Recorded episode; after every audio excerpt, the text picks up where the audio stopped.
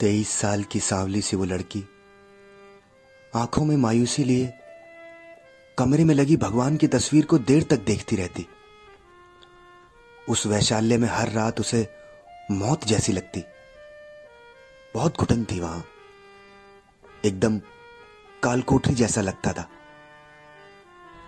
पान की पीक से लाल हुई, कोठे की दीवारों से भी मैली हो गई थी उसकी ज़िंदगी। अपना जिस्म बेचने के बाद, वो खुद को ज़िंदा लाश से ज़्यादा कुछ महसूस नहीं कर रही थी। सारे रंग, सारे एहसास उसकी ज़िंदगी में खत्म हो गए थे।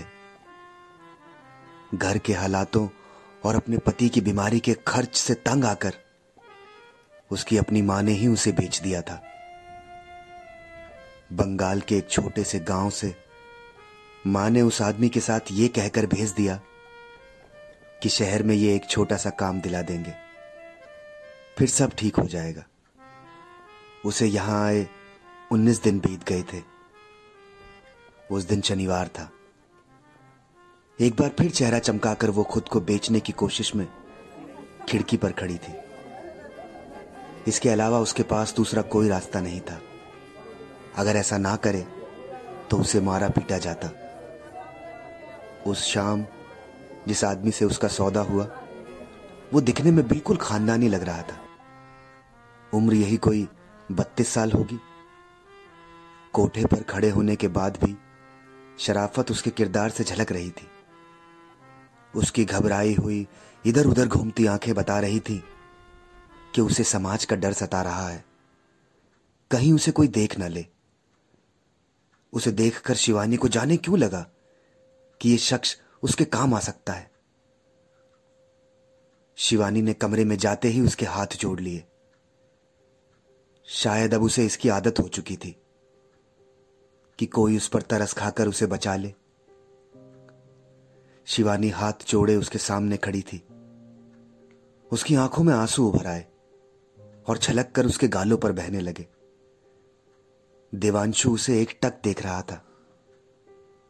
वो धीरे से उसकी तरफ़ बढ़ा। और उसने शिवानी के हाथ पकड़ लिए। देवांशु ने तसल्ली देते हुए उसे बैठ जाने को कहा। शिवानी को बिस्तर पर बिठाकर वो खुद उसके सामने ज़मीन पर बैठ गया। उसने शिवानी को पूरी बात बताने को कहा। शिवानी ने अपनी पूरी पिछले दिनों की आप बीती दिवांशु को सुना दी। और फिर हाथ जोड़कर ज़ोर ज़ोर से रोने लगी कि वो उसे इस नर्क से निकाल ले। देवांशु शिवानी की बेबसी देख थोड़ा उलझ गया और बोला, मैंने अपनी पत्नी को दो साल पहले खो दिया और मैं आज यहाँ अपने लिए खुशी ढूँढने आया था। लेकिन मुझे मालूम नहीं था कि यहाँ तो सिर्फ़ तकलीफ़ रहती है। उसने शिवानी को कहा कि वो अगले शनिवार फिर आएगा और अब हर शनिवार वो दिवांशु का इंतज़ार करती।